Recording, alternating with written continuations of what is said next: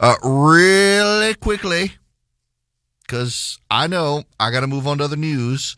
But, you know, we do have the Super Bowl We'll be coming up soon. And I've been thinking about what are some recipes that I could send out. And y'all know, I started thinking one of the recipes I make a ton of for sitting on the front porch eh, lately is uh, street uh, chicken tacos, grilled chicken tacos. And I think I have mastered the grilled chicken taco. And that recipe goes out tomorrow in the noontime hour. It's already locked and loaded to go out. If you want to subscribe to the recipe list, just type the word, send the word recipe to 33777. You just text it. Uh, open your text messaging app. The phone number is 33777. And then you just send one word recipe. And you will get a link back wherein you can subscribe uh, to the recipe list. I got some great ones going out over the next couple of months. Now, I want to go back to something I wanted to talk about in the first hour of the program we got some problems. Uh, okay, so I, I got to separate this out. Um, how do I do this? Um, I, I want to actually just give you some, well, for lack of a better word, analysis here. And I, I need to caveat this, particularly if you're a listener on the left. I am a student of politics. I like politics. I got a, a, degree in political science and history. I got a, a double major poli sci history. Got a minor in English. That, of course, was the law school track. I went to law school not to be a lawyer, but to get into politics. I was working for a congressman at the time who told me a law degree was like the MBA of politics. It opened doors in Washington. I actually wound up becoming a lawyer. Then I helped start redstate.com. I ran congressional races. I was a lawyer for President Bush. I ran uh, local races. I ran statewide races. I was a political consultant, a political strategist, a campaign manager, a grassroots coordinator. I love politics. I just, I love politics. One of the reasons I love politics is because I grew up in Dubai and uh, there really weren't a lot of ways to connect home. We had like camel racing and cricket. Woohoo! We got soccer. We eventually got a grass uh, field at our school that was used for like little league football teams.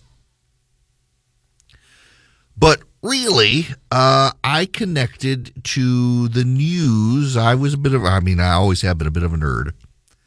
Loved the news and got to love politics and really embraced it.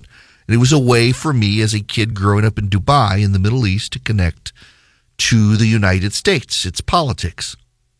So, regardless of my partisan views or my ideological views, I can look at a political situation and assess. I get people mad at me all the time because you, you get these candidates who are nobody candidates who you could just tell that at your gut level, this candidate is not going anywhere this candidate will never get elected to anything, and yet the person runs for office, and then they get uh, mad as hell at me because I'm like, I'm sorry, I'm not putting you on my radio show to expose my audience to you because some of them might write you a check and you're not going to win, and I would prefer them to look at potentially viable candidates. I can tell you don't have what it takes to win. People get mad at me. They say that's snotty. I'm sorry. I've done this since I was a kid. I get politics. I understand how to win races. I understand how to run for office. And I understand the fundamental warning signs that things are not all right in campaigns and in political offices.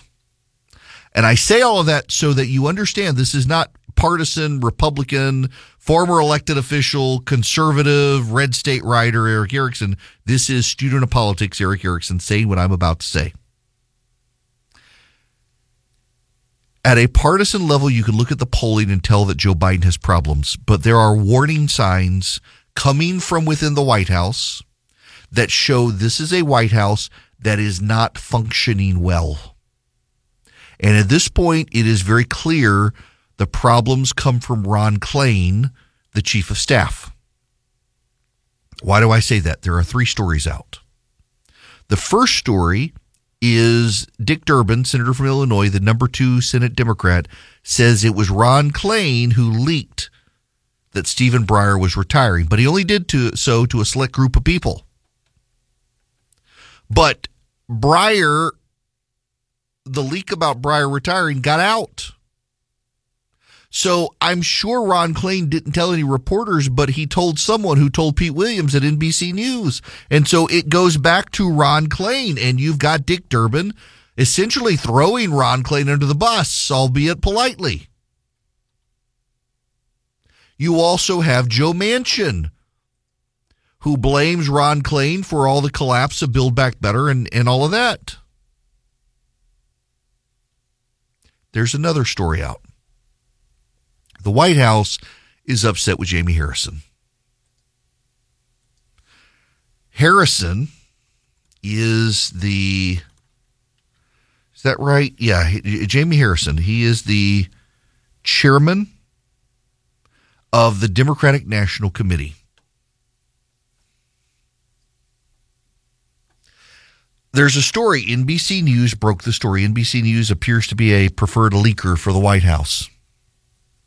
Democratic National Committee Chair Jamie Harrison is frustrated, isolated, and trapped in a job he long thought he wanted, according to party insiders, a dynamic driven by escalating tensions with the White House over his role. Key decisions for the committee are made by White House Deputy Chief of Staff Jen O'Malley Dillon, who speaks frequently with other DNC officials, but only about three times a month by Zoom with Harrison. The limits of his influence are a source of agitation for Harrison, according to several people who have spoken to him. At the same time, he's not flying to meet with donors or visiting DNC headquarters. Instead, since he first took the post a year ago, Harrison has mostly stayed in his home state of South Carolina, according to people familiar with his schedule, as well as people who frequently see him around town. This has been a major point of consternation for the White House, and neither the White House nor Harrison has come up with a cohesive strategy to help President Joe Biden rebound from abysmal approval ratings. For Democrats, the tension demonstrates a troubling reality. Already bracing for a potential midterm bloodbath as the president's approval rating continues to plummet, there's dysfunction at the top of the largest and most significant institution of the Democratic Party.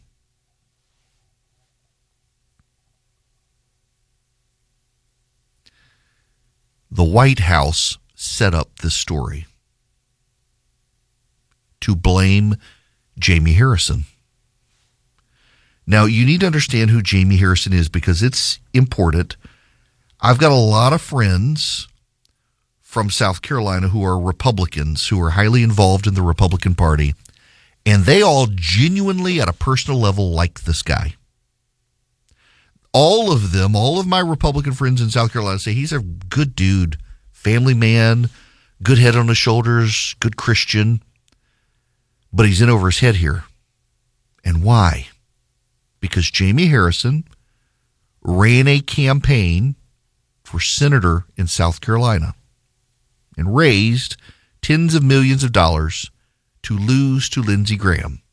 But for a time, he and the Democrats thought he could get it close. Even some Republicans for a time thought he could get it close. I remember about a month before the election some panicked Republicans thinking Lindsey Graham could lose to a Democrat in South Carolina. The polling's terrible. Well, we now know how accurate the polling was. I never thought Lindsey was going to lose.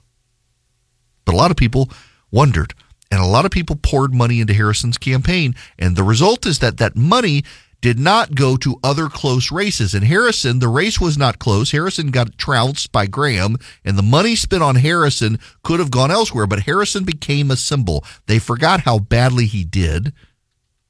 And instead, Harrison and others were able to spin it and say, hey, you got to win in states like South Carolina to take the Democrats back into real power. You need people like me. And so they put him in charge of the DNC. But you should know that uh, when a president is an incumbent inside the White House, really, it's the White House that rules the roost.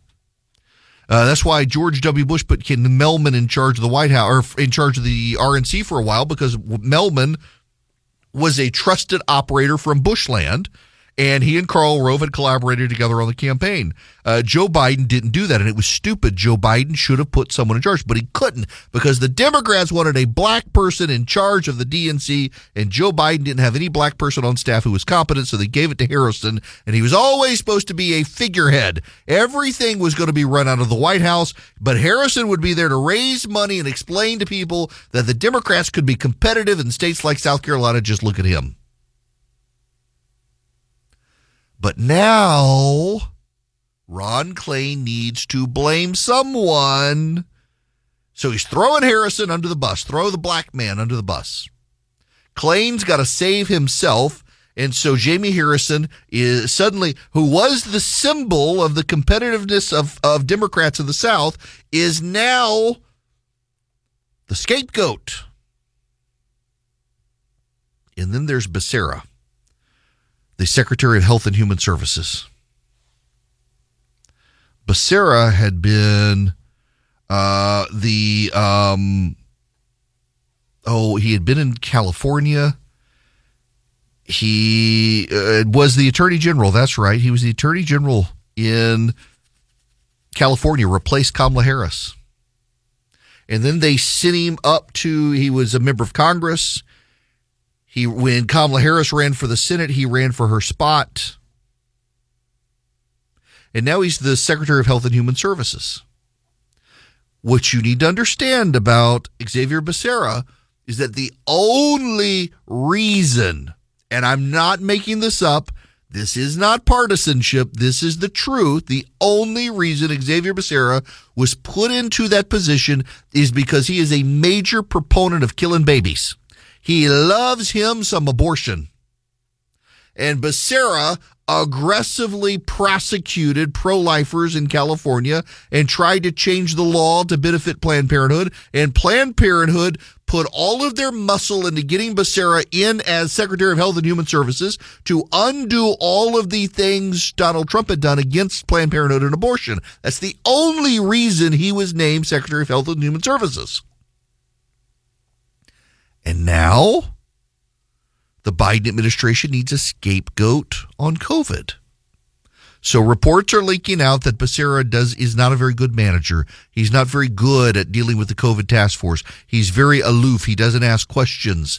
It's his fault. His fault, not Ron Klain, not the White House. The White House needs a scapegoat. It's not good for the White House that Becerra is there.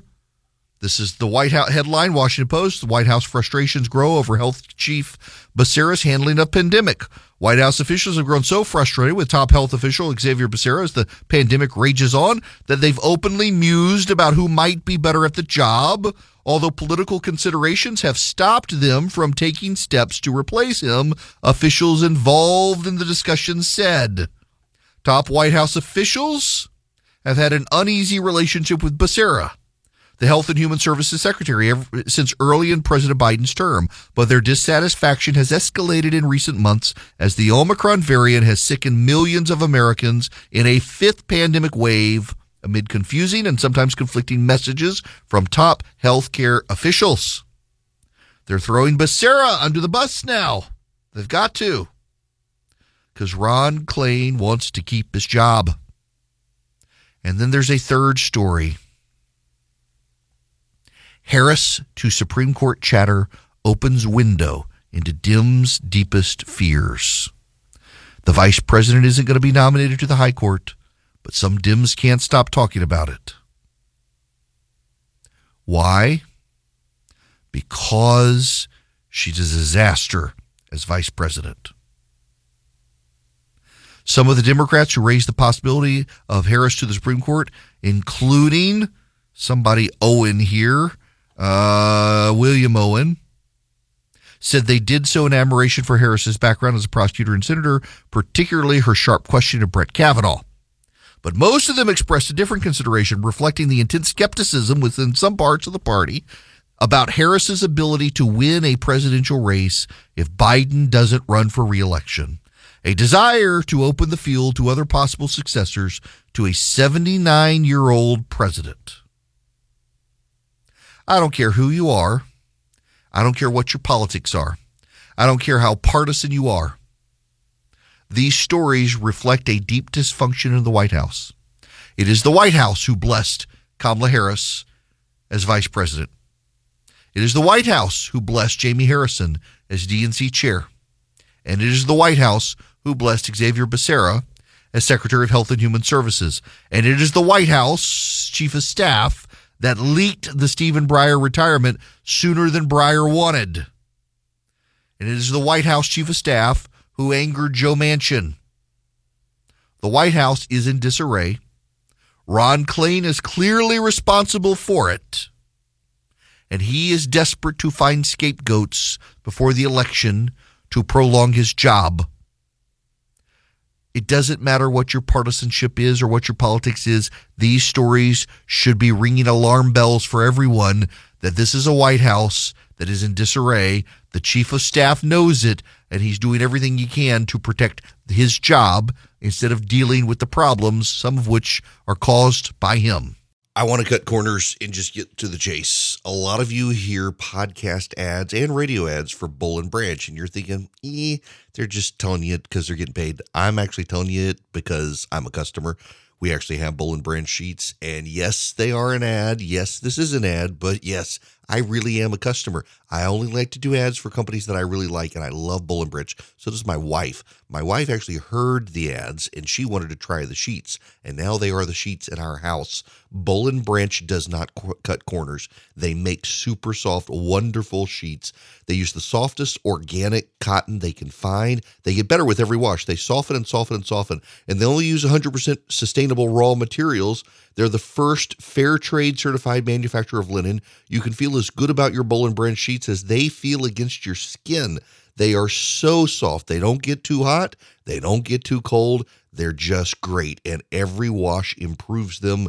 That, I'm telling you, is one of the coolest things about these sheets. It's like sleeping on a new bed every time you wash the sheets. It's great. Now, you can experience the best sheets you've ever felt at bollandbranch.com. Get 15% off your first set of sheets when you use the promo code ERICK at checkout. That's Boll and Branch, B O L L A N D branch.com. Promo code ERICK, E R I C K. Hello there. It is Erick Erickson here. The phone number 877-97-ERICK 877-973-7425. To the phones I go. Scott has been waiting very patiently. Scott, welcome to the program. How are you?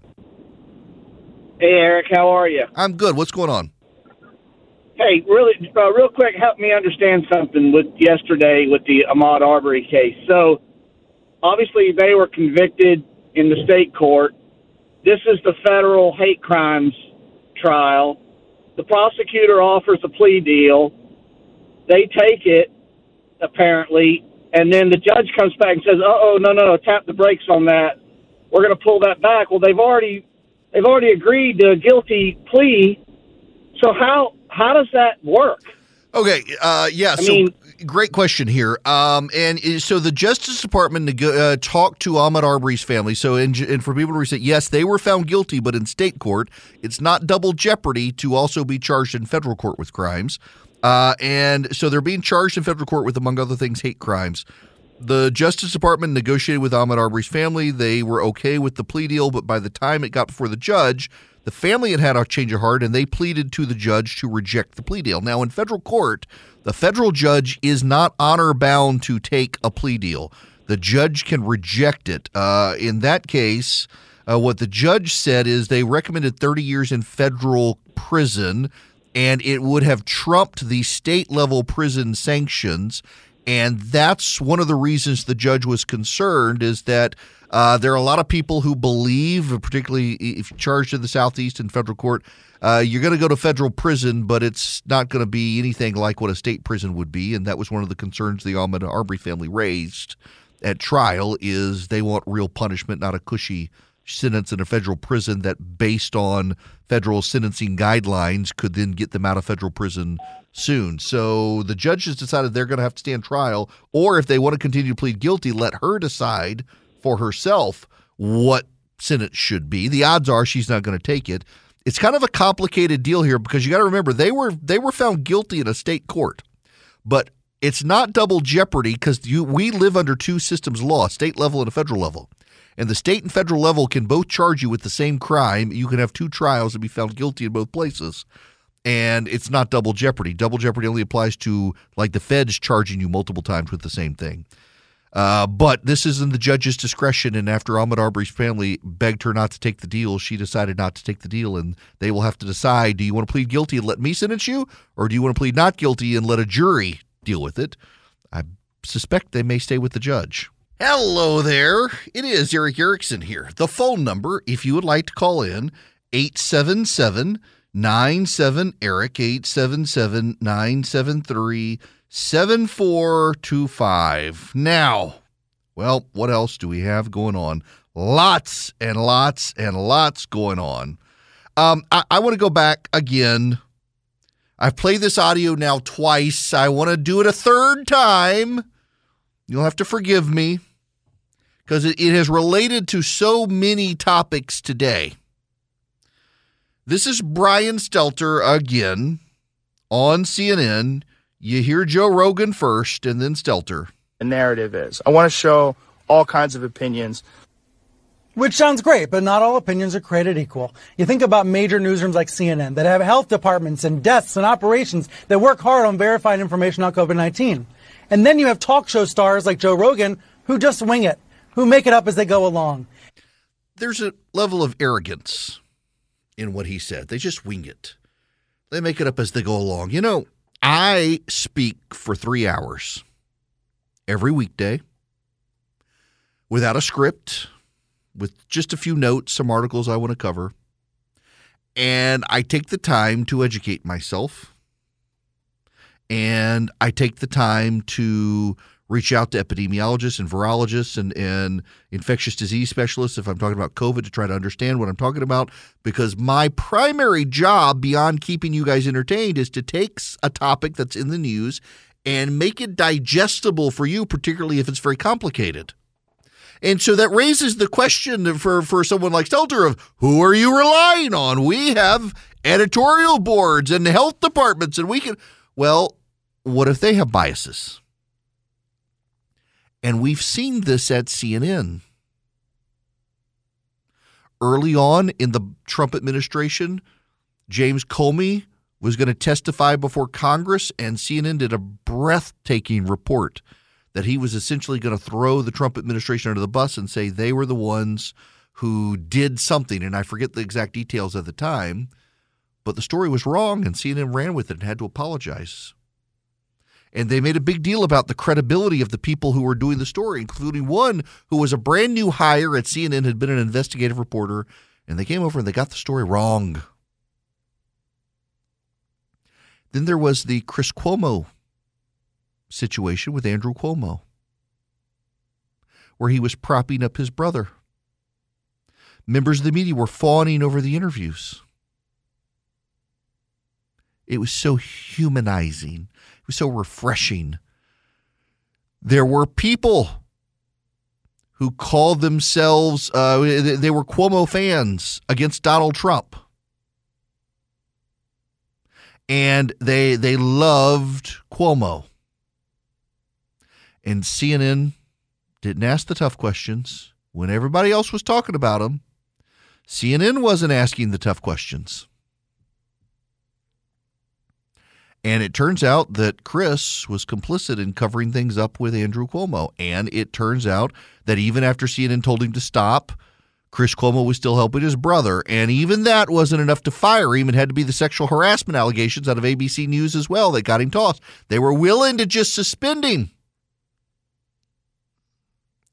Brian Stelter himself had someone go on and speculate about Donald Trump's mental health and compared him to the Nazis. Brian Stelter's own social media team tweeted out that clip.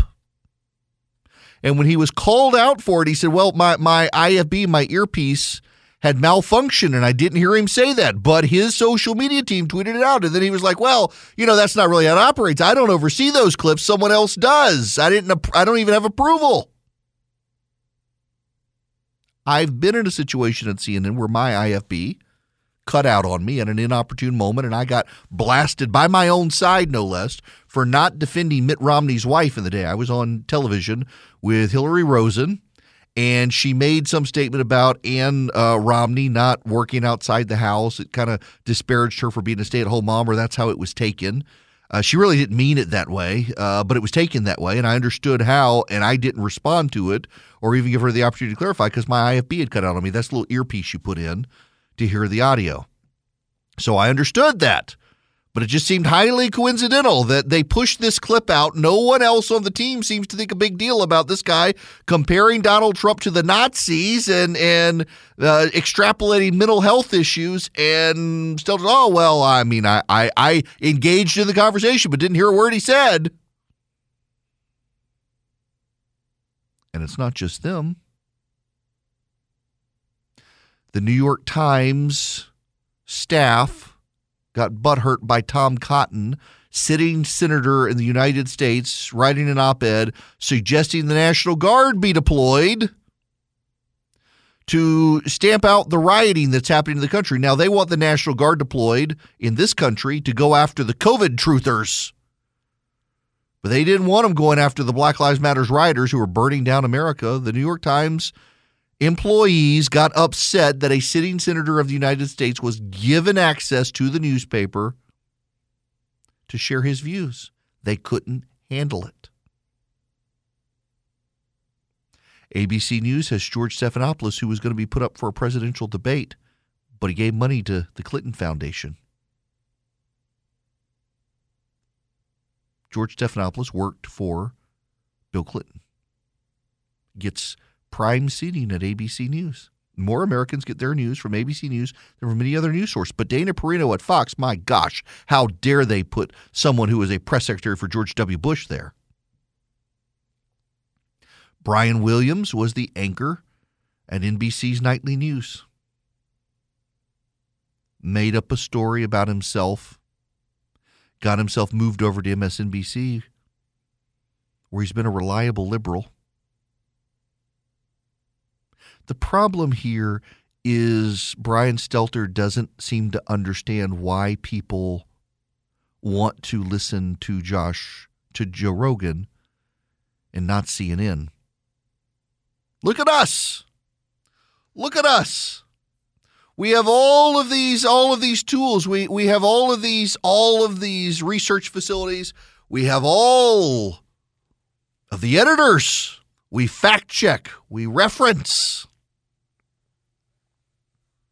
Why would they go with Rogan? I met a traveler from an antique land who said, Two vast and trunkless legs of stone stand in the desert. Near them on the sand, half sunk, a shattered visage lies, whose frown and wrinkled lip and sneer of cold command tell that its sculptor well those passions read which yet survive.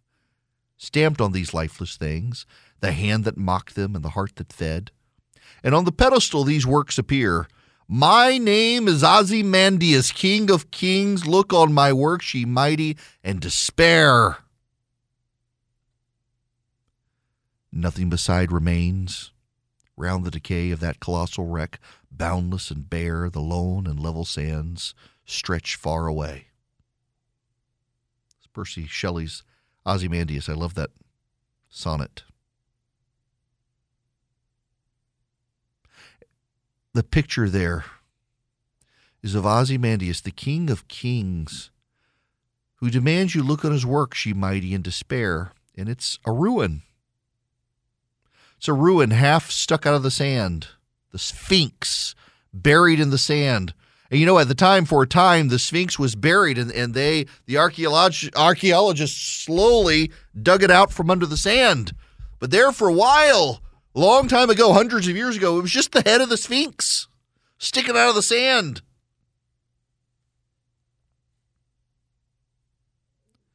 It's what the American media is becoming.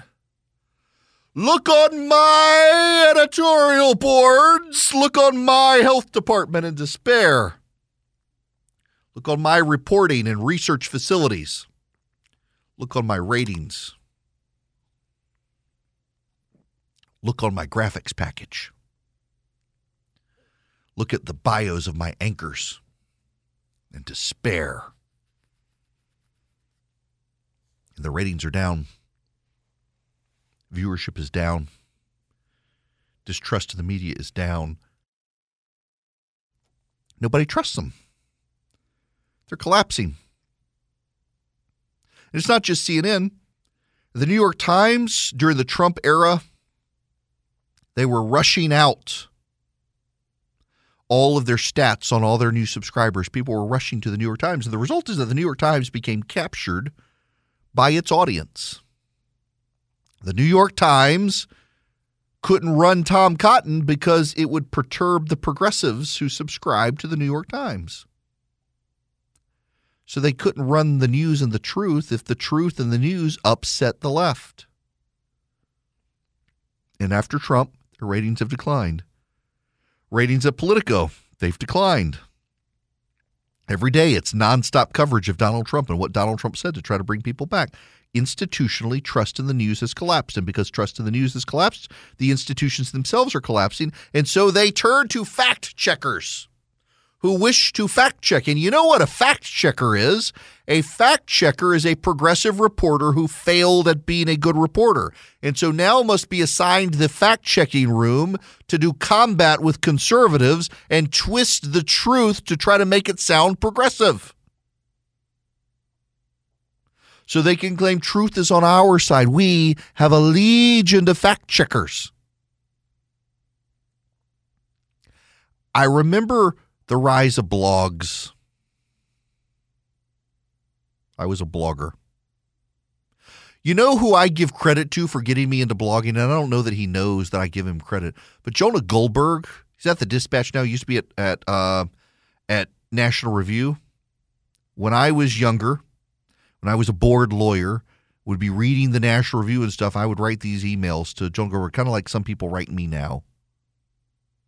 And one day he replied, he says, You know, there's this thing called a blog. You can get one for free off Blogspot. You should go do that. And I did. Started one. Got noticed by a group, pulled me into Red State. It was the first right wing community blog. And the New York Times wrote about us and others and said, you know, these bloggers, they don't have editors to edit them. They could get things wrong, and who would know?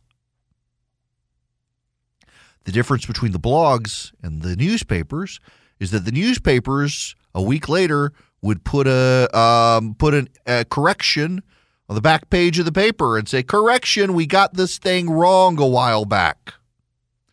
Me and my post, I could go through and strike lines and say, "I got this wrong" right here in the article, and I could be more accurate and it drove them crazy that they had competitors from bloggers. Remember uh, the Powerline guys. The Powerline guys, when Dan Rather got hoodwinked about the Bush National Guard stuff, were able to show that the font that was used in the memo did not exist in the 1970s when the memo was purported to be written. Dan Rather lost his job over it.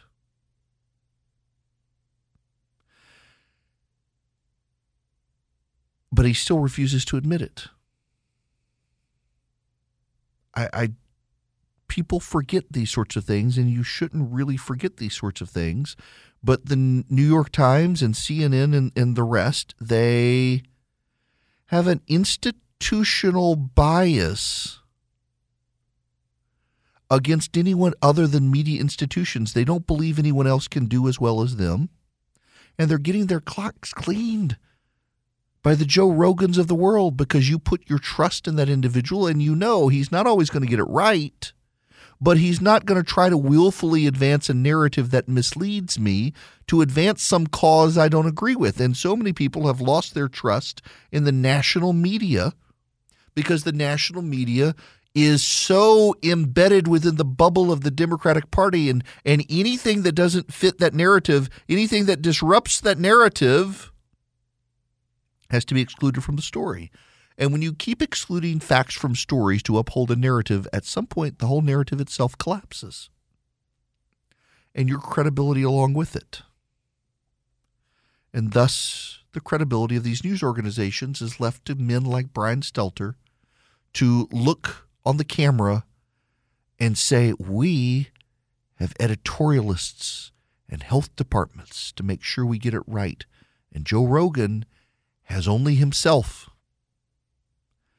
And they don't understand why would people prefer one man over an army of fact checkers. Now, I want to tell you about Patriot Mobile a company that is putting points on the board for the conservative movement as they push back against the fake narratives of the press. Patriot Mobile gives a portion of its profits to the conservative movement to fight and advance for truth and freedom in the American way. They, in fact, give money to the pro life cause, the Second Amendment cause, and others. And how do they do it? Well, they get you as a customer, and then they give a portion of their profits to fight for the right. So you should you can transfer your phone number over. You can get a new number for them. If you have an unlocked phone, you can use it, and they use the same cell towers everybody else uses. So whether you're with AT&T or Verizon or any other cell phone company right now, you can switch to Patriot Mobile and know you're still going to get incredible service. What you do is you go to patriotmobile.com slash Erick and you'll get free activation. patriotmobile.com slash E-R-I-C-K. You can also call them. They have 100% U.S.-based customer service. You can call them 972-PATRIOT. Tell them Erick sent you. And don't forget to tell them you're an NRA member or a teacher or a veteran or first responder or you need a lot of lines for your house. They'll give you great discounts. They're a good company of great people and they fight for the right. They share your values. PatriotMobile.com slash Erick. Hello there. It is Erick Erickson here. You can't call in now because there's just no time. I'm sorry. I'm sorry. So, in California, they have fully implemented critical race theory. And in Los Angeles, they have dropped health classes to require students go to the class on race and race relations, where the Hispanic kids are essentially told that they are oppressed.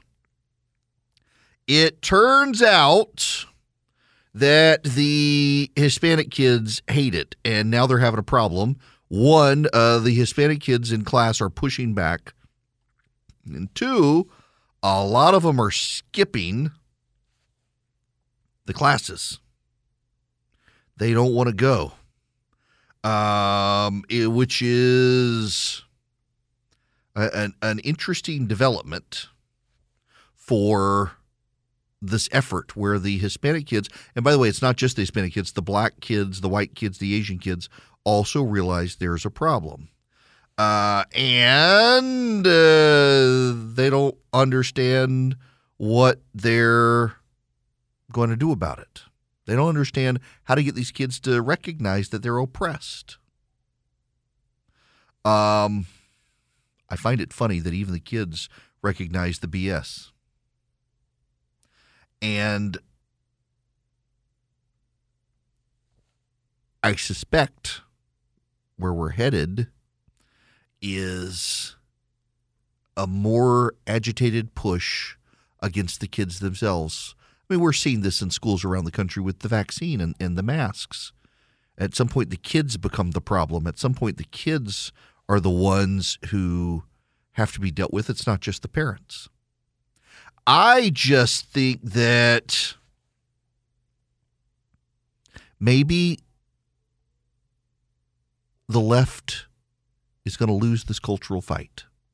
The data shows parents, even on the left, have turned against critical theory. The data on the left actually shows overwhelmingly that uh, parents in this country are siding with conservatives on the issue of critical race theory.